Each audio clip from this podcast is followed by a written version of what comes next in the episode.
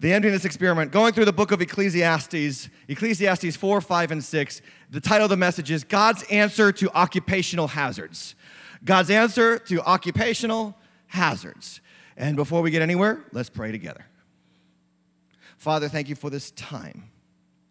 Thank you for your word. Thank you for the ability in this country to come freely and worship Jesus to open the scriptures and to learn from you. I pray that our hearts will receive spiritual food. I pray that our souls will be nourished and energized.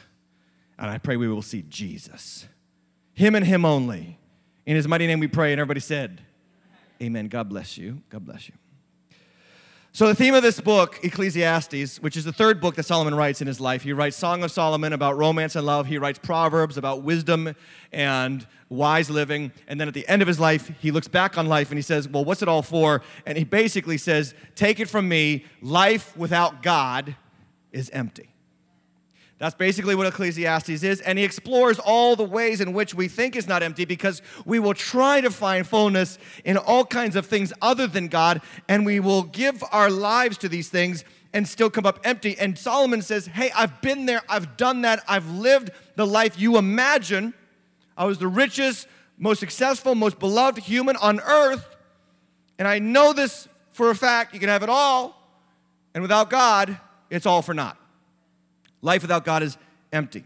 Now, Solomon, again, has lived the gamut of human experience. And I want to just illustrate this because some of you need to see this illustrated physically. I want you to say hello to my little friend. Ooh, I just spilled some. If I could get a towel from the stage hand, who is also my son, if I could get a towel, he'll come shortly. Um, this is you. Somebody say, hello, me. Here's the deal with our lives. Um, we will spend a, an, inordinate, an inordinate amount of time in our lives on basically three things. And Solomon highlights these three things in the book of Ecclesiastes. Now, we will also spend our time on these things in successive order from our youth to our old age. And when we are young, what happens is life is all about pleasure, purple straw for pleasure. And we will be like, I just want to have fun. I want to have friends. I want to party. I want to get drunk. I want to go, you know, live the high life, do the things that they talk about in all those Budweiser commercials. You know, I'm going to do that. So we will, we will stick our straw into the energy. This is our energy of life right here. This rep, red represents our energy. And just suck the energy out of our lives in chasing pleasure.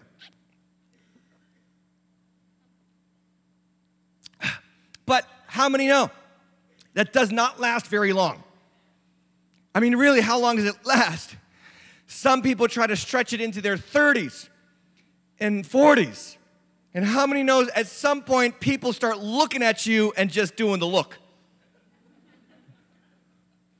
Like, he's still going after that stuff. When's he gonna grow up? right? It's true.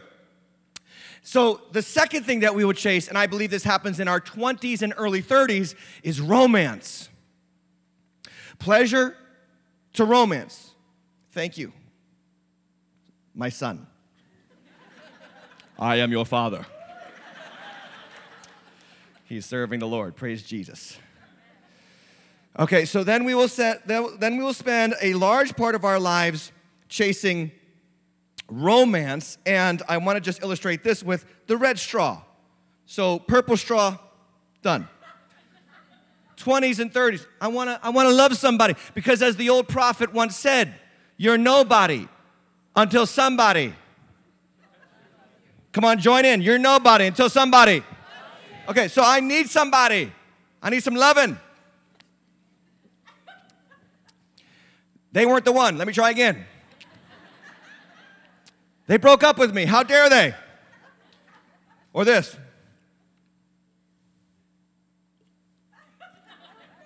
I broke up with them. Take that. And eventually we'll find someone. But eventually, the romance deal wears off. We find someone, we get married. Before you know it, you look back, you say, wow, I can't believe how much pressure I put myself under to find someone. My wife and I found each other very young in life at 24 and 25. We just celebrated on Monday 19 years of marriage. do you know do you know what we got each other for our anniversary? Nothing. Pay attention, young people. At some point, it's just like, okay, 19 years, good for you. Good for you too. My wife wants something, she says, Can we do this? I say, Yes. And if I want something, I say, Can we do this? And she says, Yes. That's how it works. We don't need a special day. Hallmark hates us.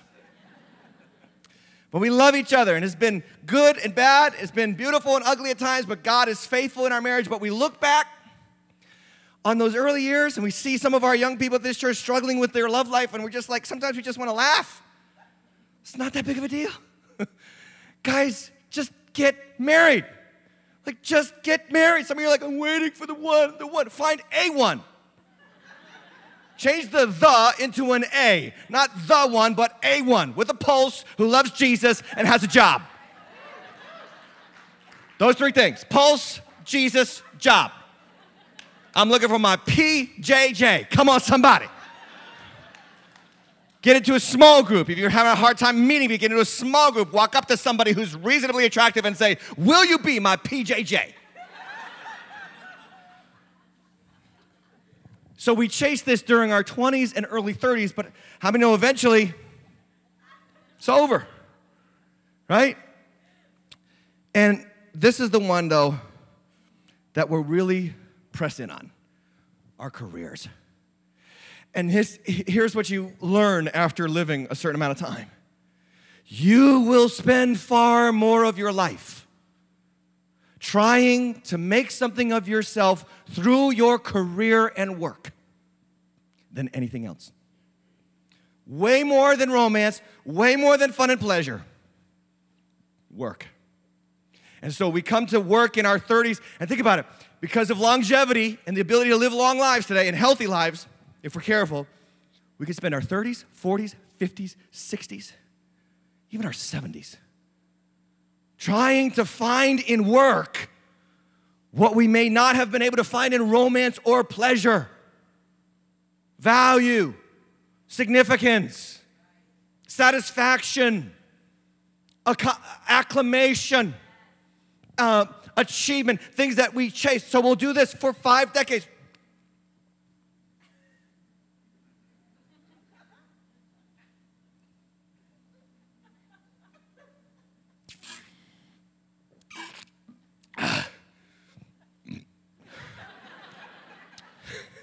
Pardon me.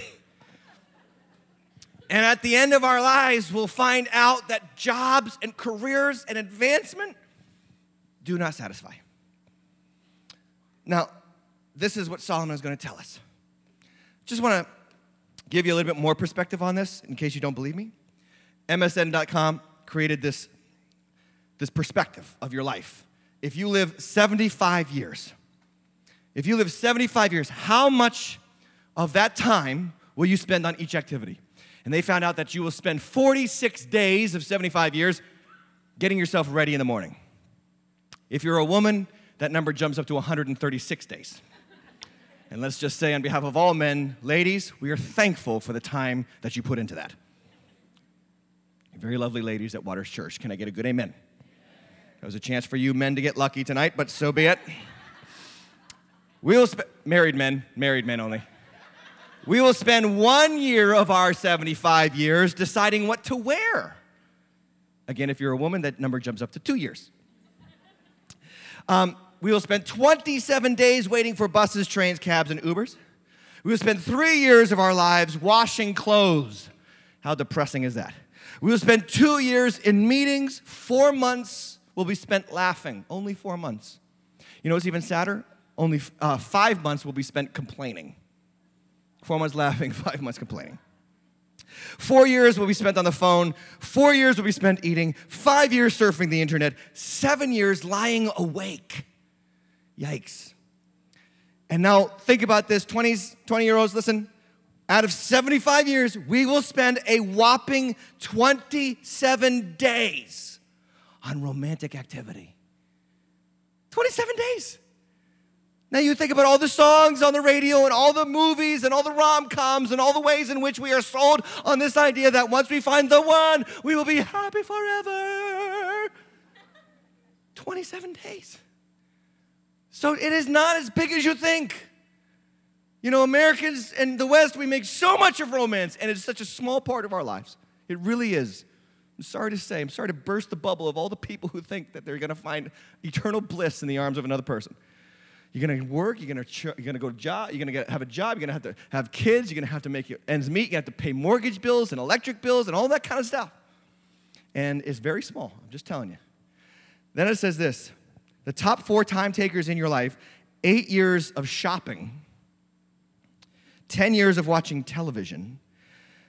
The top one is sleeping. You'll spend 26 years sleeping. So if you don't like your life, the good news is one third of it you will not be awake for. Hallelujah. You won't even notice that it sucks, okay? The second one on the list 11 years will be spent at work.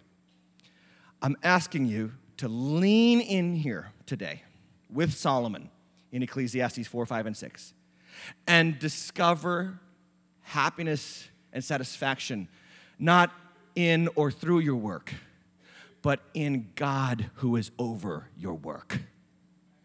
Point number one work is good and from God. Let us not deride work. And I want to correct something that some of you might assume about the Bible. You think that work is part of the curse. No, it's not. I know this because work comes before the curse. Work exists in the garden before sin comes into the world. You were made to work. Men and women are made to work. I have no problem with women doing everything men do in our created order. Outside of the church, of course, but outside of the church, in the creation of God's good earth, women and men can work, rule, subdue creation. It is equal partners in God's gift of life. Now, the thing about it is, we have to understand that this is, we are made for work. So I'm not deriding it. I don't want you to say, okay, good, thank you, Pastor, I'm quitting my job tomorrow. No, let's get a perspective of work. So God put man in the garden, Genesis chapter 2, to work it and to keep it. And in Ecclesiastes 2:24, Solomon backs this up and he says there's nothing better than for a person that he should eat and drink and find enjoyment in his toil, work. This is from the hand of God. You should work. You should create something with your hands, look back on it and say, I did that. That's a good thing. That's a blessed thing.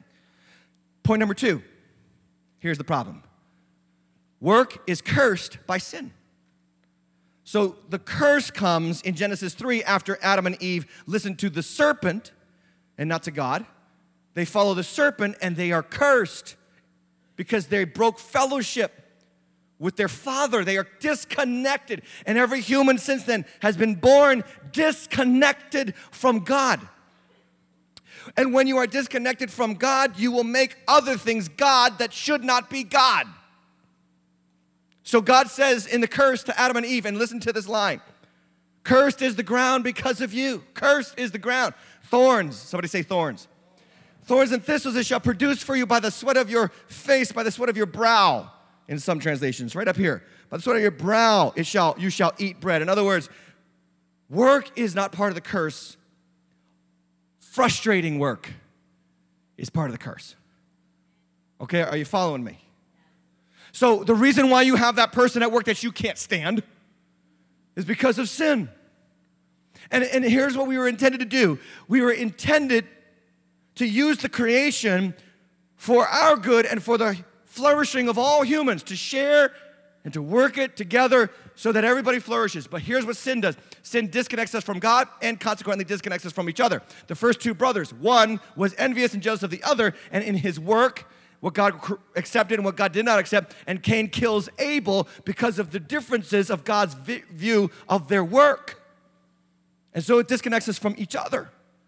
And the reason why you're frustrated with the sales results, or the reason why you're frustrated with what you do for a living, is because we exploit each other and treat each other shamefully in worship of the creation and the things that we can get out of exploiting one another. That's where slavery comes from. That's where employment unfairness comes from. That's where inequality comes from. Because instead of using creation to bless humans, we use humans to serve and worship creation. Are you following me?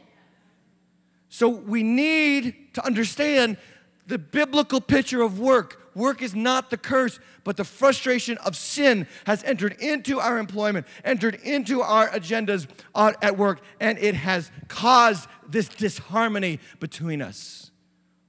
And it leads to hazards, occupational hazards. And Solomon walks us through these in Ecclesiastes 4, 5, and 6. And he says something in the middle of 5 that is ultimately the most important. But before we get there, let's take a look at the hazards. Letter A, because work is cursed by sin, letter A is the discontent hazard. In other words, I will, in some ways, perform my job out of discontent for where I am in relation to where others are. Okay, now lean in here again. Because look at verse 4 of chapter 4. Very important. He says in verse 4 of chapter 4 Then I saw all the toil and discontent. I'm sorry, then, then I saw all the toil and skill in a work come from a man's, what's the word, everybody? Envy of his neighbor. And he says, This is vanity, a striving after the wind. There are people, underline if you would in that verse, skill and toil, because they're two different things he talks about. There are people who will choose a career path, a skill, based solely on what other people look like in that field. I want to be a lawyer. Well, do you feel like you should be a lawyer? No, but I see the nice life they get. That's envy. I want to be a doctor. Well, do you care about people? Actually, I can't stand people. But I want a country club membership. And I want to play golf a lot when I'm retired. I want to be a police officer. Well, do you like the law? Actually, I break the law constantly. All right, listen. Might not be your calling. My, my point is, is that be careful that you don't chase and, and, and this is especially true for our teens. Listen, lean in here, please. You're thinking about college? You're thinking about what you want to do with your life? Or maybe you don't have a clue. Okay, relax. And please, please, please do not make that choice based on some promised life that somebody else has that you want. You might give your life to a career or an occupation that you weren't made for. And in 20 years, you're going to remember what I said today and say, Why am I not happy? Because you chased career and you chased coin and you chased what other people could accomplish instead of understanding what God made you for. I remember when I was in my senior year of high school, and I had four friends, and they were all going to go into uh, the pharmaceutical career path because this was huge in 1994. And, and the promise was go take this program, and out of college, you will make $60,000 a year. Now, I had received a call in my heart, in my life, to do what I'm doing now at the age of 13. I'm an outlier, okay? I'm strange. Don't compare yourself to me. No, it's not usual that people know at 13 what they're gonna do with the rest of their lives. That was God's grace to me. But here's the deal if I hadn't known, okay, that that's what God wanted me to do, I know without a doubt I would have followed my friends into pharmaceuticals. And today I would be the most miserable pharmacist in the world because that's not my calling. That's not what God created me for. And I would have chased the $60,000 a year. Now, I went to Bible school and I graduated after four years of Bible school. And by God's faithfulness, I got a job making $16,000 a year. The six was there, it was just in the wrong place. But God was faithful. And you know what? When you're passionate about something, money follows. I'm just telling you. Don't chase the money, chase what you know you're called to do. The money will be there eventually. And you say, well, how was God faithful on $16,000 a year in 1998? I got another job.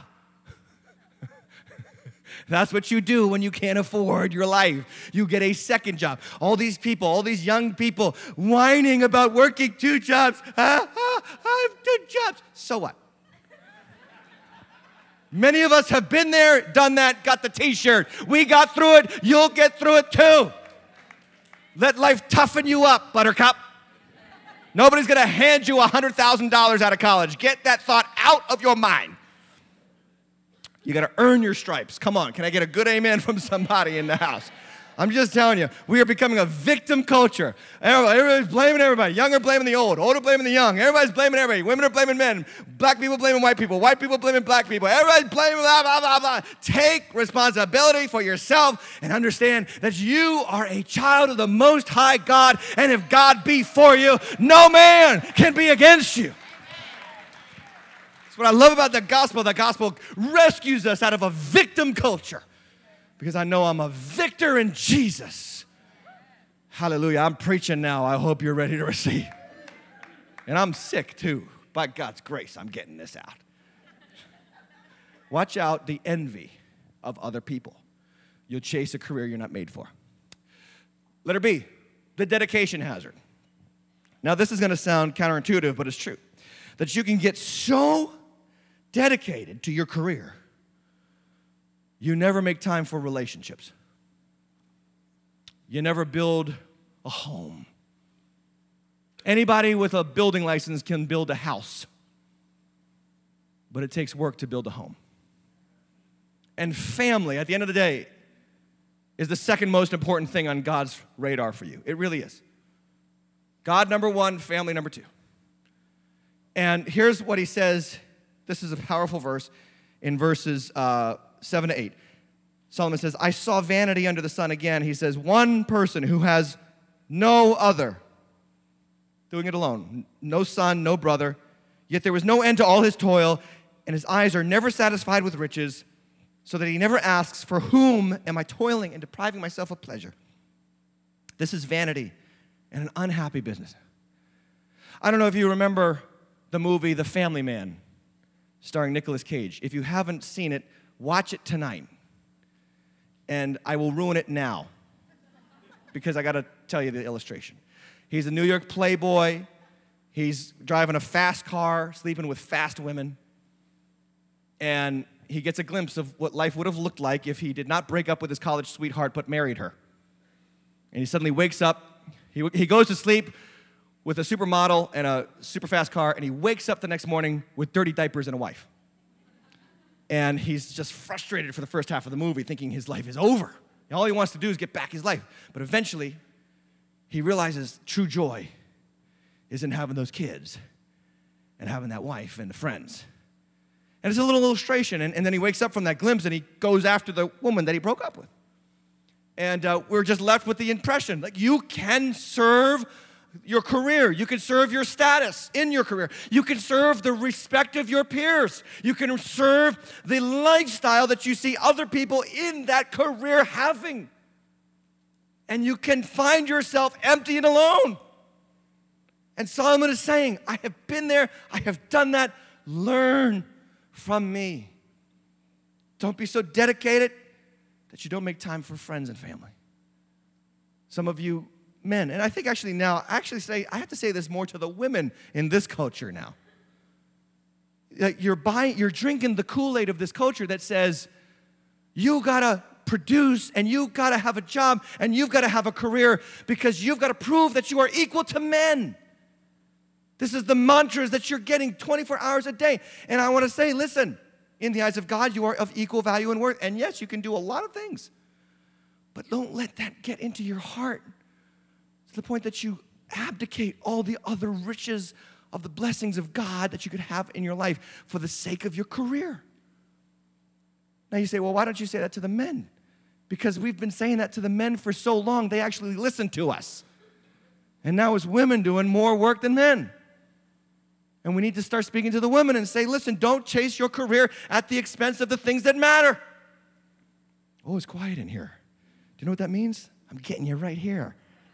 Praise Jesus. Somebody say a soft amen. Letter C, the difference maker hazard. The difference maker hazard is this idea that gets into our spirits of, well, I'm going to make a difference.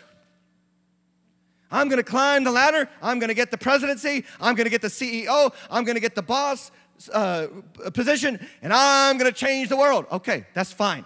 And especially in careers like mine and health and human services people and nurses and doctors and all those people, watch out for this hazard. It's a hazard. Because here's what Solomon says in verse 13 of chapter 4 It is better to be a poor but wise youth than an old and foolish king who refuses all advice. Such a youth could rise from poverty and succeed. He might even become king. Now, think about that. He could become the top dog in the world, even though he had been in prison. But, this is a big but, verse 15. But then everyone rushes to the side of yet another youth who replaces him. And this crowd stand around that youth. But, and another but. Then another generation grows up and rejects him too. So it is all meaningless like chasing the wind. Okay, I'm to make a difference. Okay, but if God is not in the mix, you're to be replaced and forgotten quickly. Quickly. I, I, got, I got like a news flash for all of you today here at Waters Church. Someday, someone will replace me. I know that's hard to imagine because I'm the best pastor you've ever seen. I understand. I'm replaceable. I'm replaceable. And the person who replaces me, they're replaceable too. And the person that replaces them, replaceable. My, what Solomon is saying is don't chase this idea that you're going to leave this lasting legacy in the world because you could do that and it's really just a little blip in human history.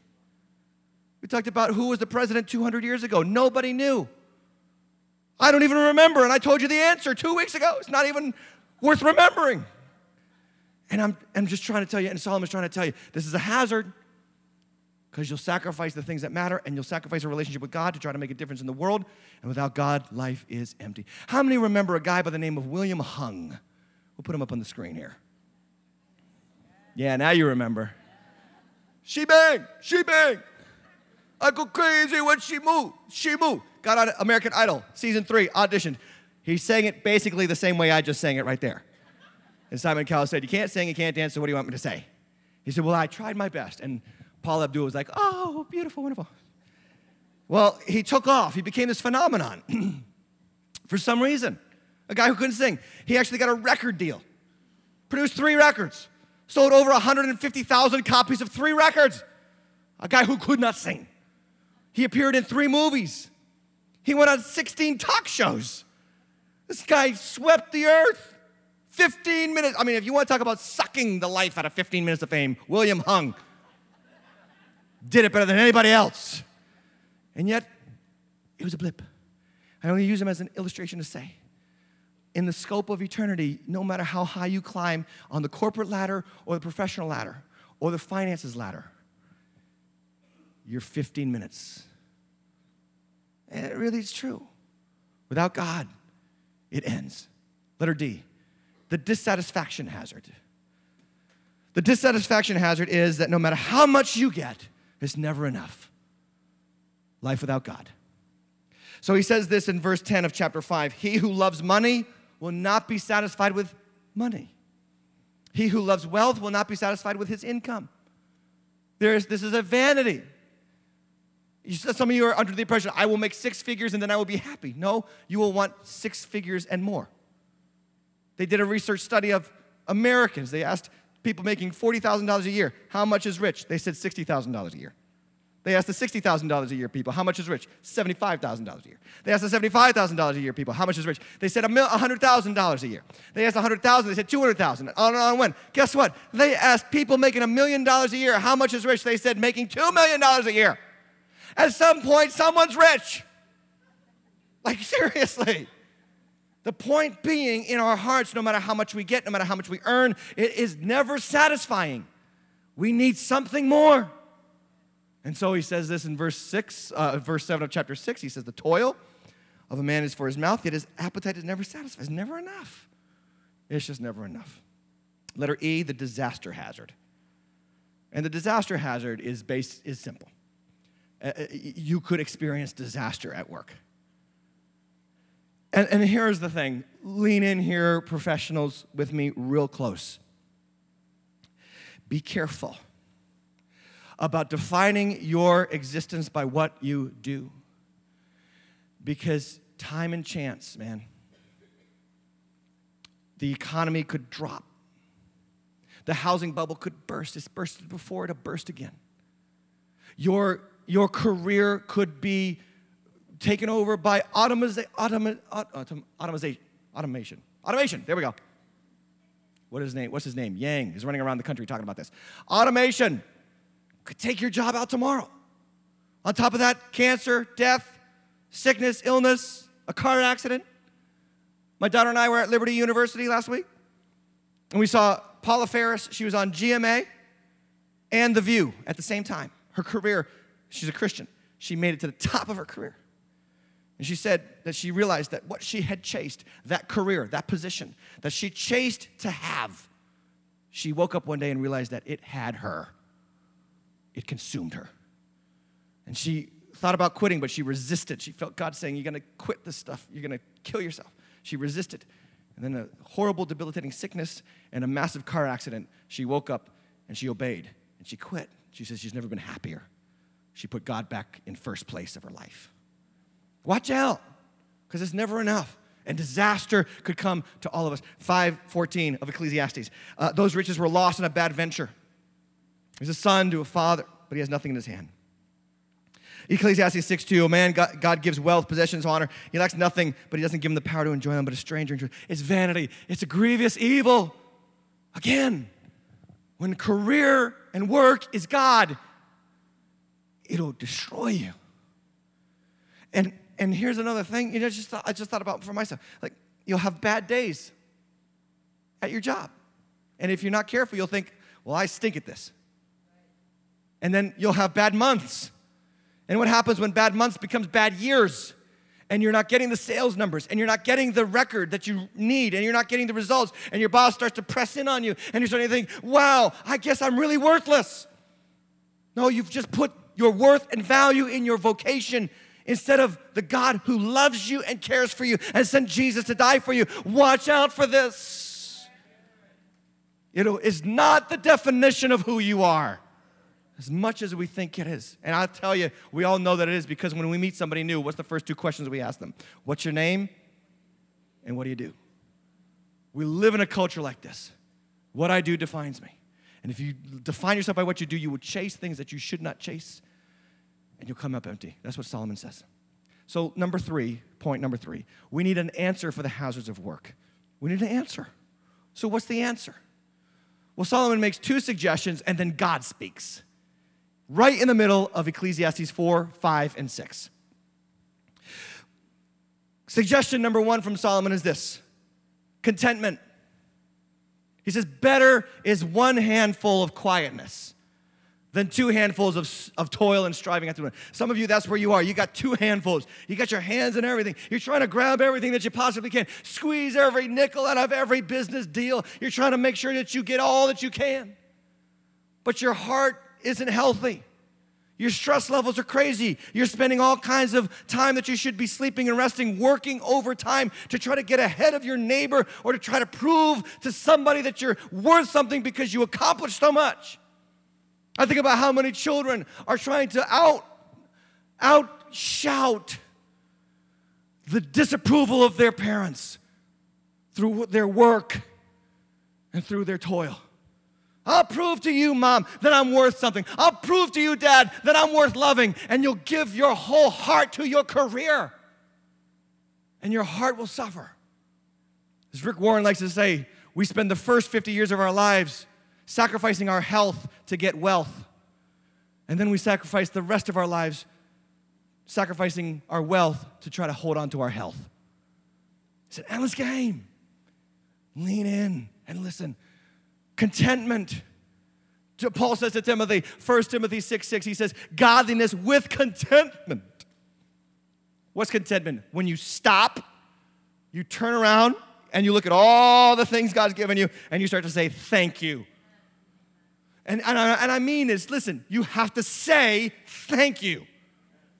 This is what the Bible calls praise and worship. I don't like to worship. I don't like to praise. Yes, you do. You just worship the wrong things. Watch you praise and worship baseball, stars of sports, Watch you praise and worship a money deal or whatever. I'm trying to say, worship the right thing and be thankful for what God has put in your life. And when you look back and you thank you for my children, they're healthy. Thank you for my wife. Thank you for my family. Thank you for my house. It's still standing. Thank you for that bed. Thank you for that pillow. Thank you for the clothes on my back. Thank you for the car I get to drive. Thank you for the things that you put in my life.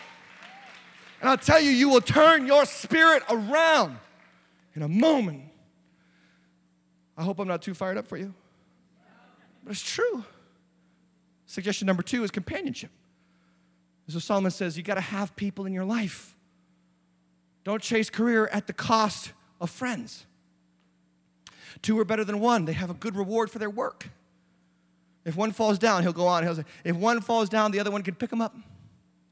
Hard to stay warm at night alone, but if you got another body with you, you can stay warm.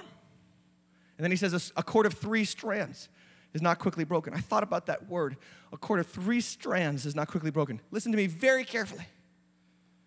At the end of your life, invest your relationship capacities, your friendship capacities. Listen, in no more than three people. Trust me.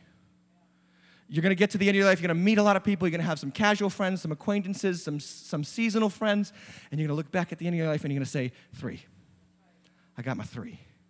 See, where is that in the Bible? Jesus had his three Peter, James, and John.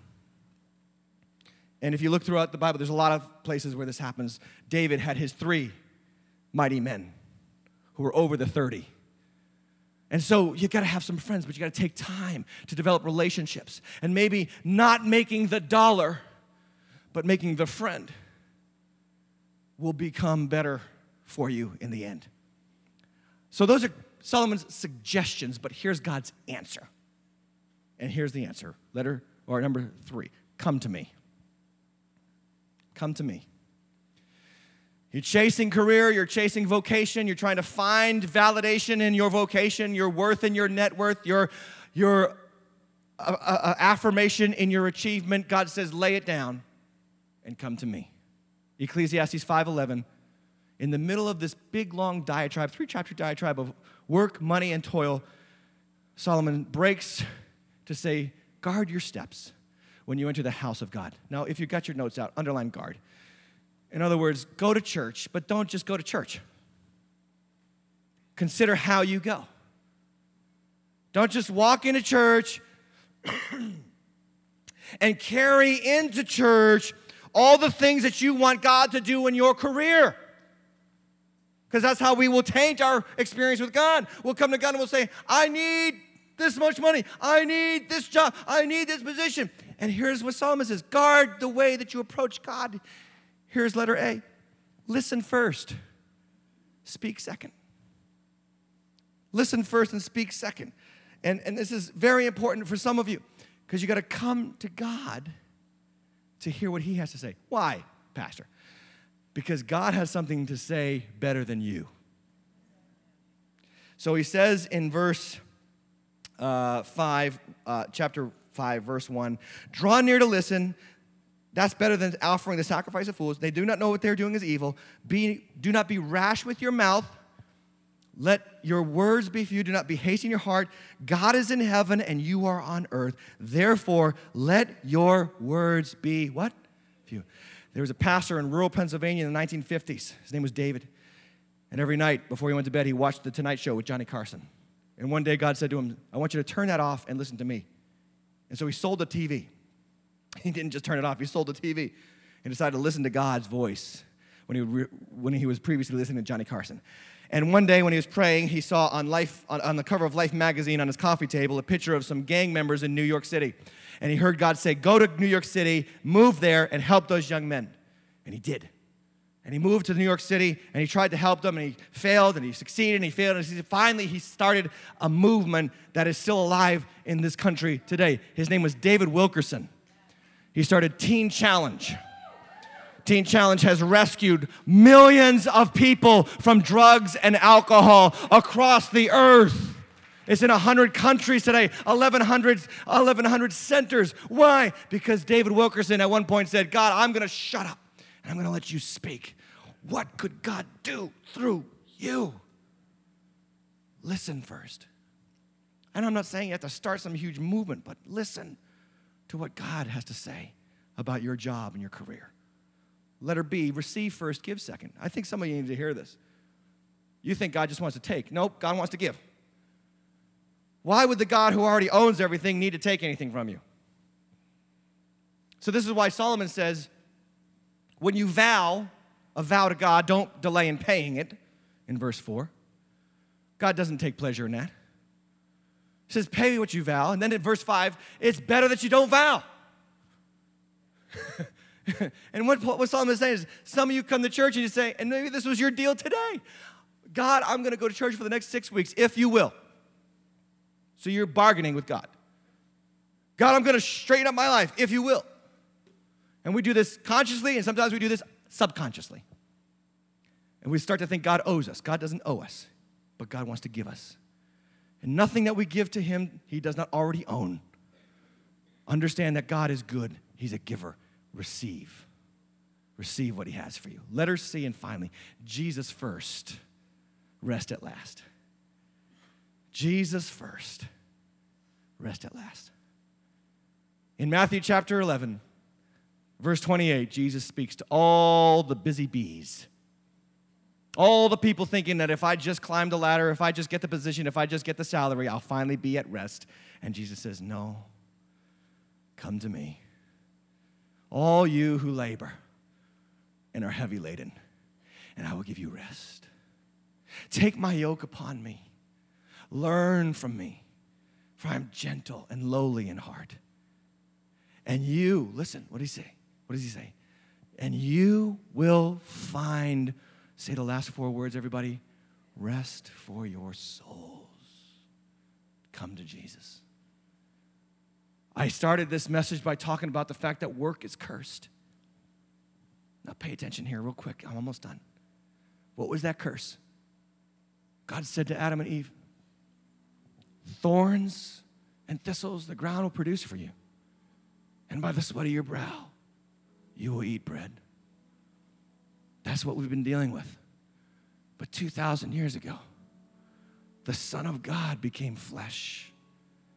And he went to the cross. And before he got to the cross, they put a crown of thorns on his sweaty brow as a symbol to say, what Adam and Eve put you through, I'm bringing you out of.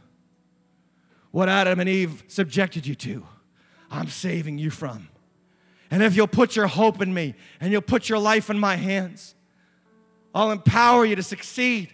I'll empower you to rest. I'll empower you to do what I want you to do. And your work will not have to be the final definition of your life. And you'll cross from this life into the next life, hearing my voice say, Well done Good and faithful servant. Enter into the joy of heaven. That's why Jesus went to the cross. That's why those crowns were on his thorns, so that they don't have to be on yours. And you can be at rest in him. The last thing I want you to write down sermon in a sentence. If anybody asks you, what was the sermon about today? This is it. When we rest in the finished work of Jesus, our work does not define us, and we are free to accomplish what God assigns us. I love my job. I love what I do. But someday, I'm no longer going to be able to do this job. I just need to do what God wants me to do and say at the end of the day, God, it's all yours. I'm yours. My voice is yours. These people are yours. I just want to do what you want me to do and die happy and be with you. This is the promise of the gospel for each and every one of us.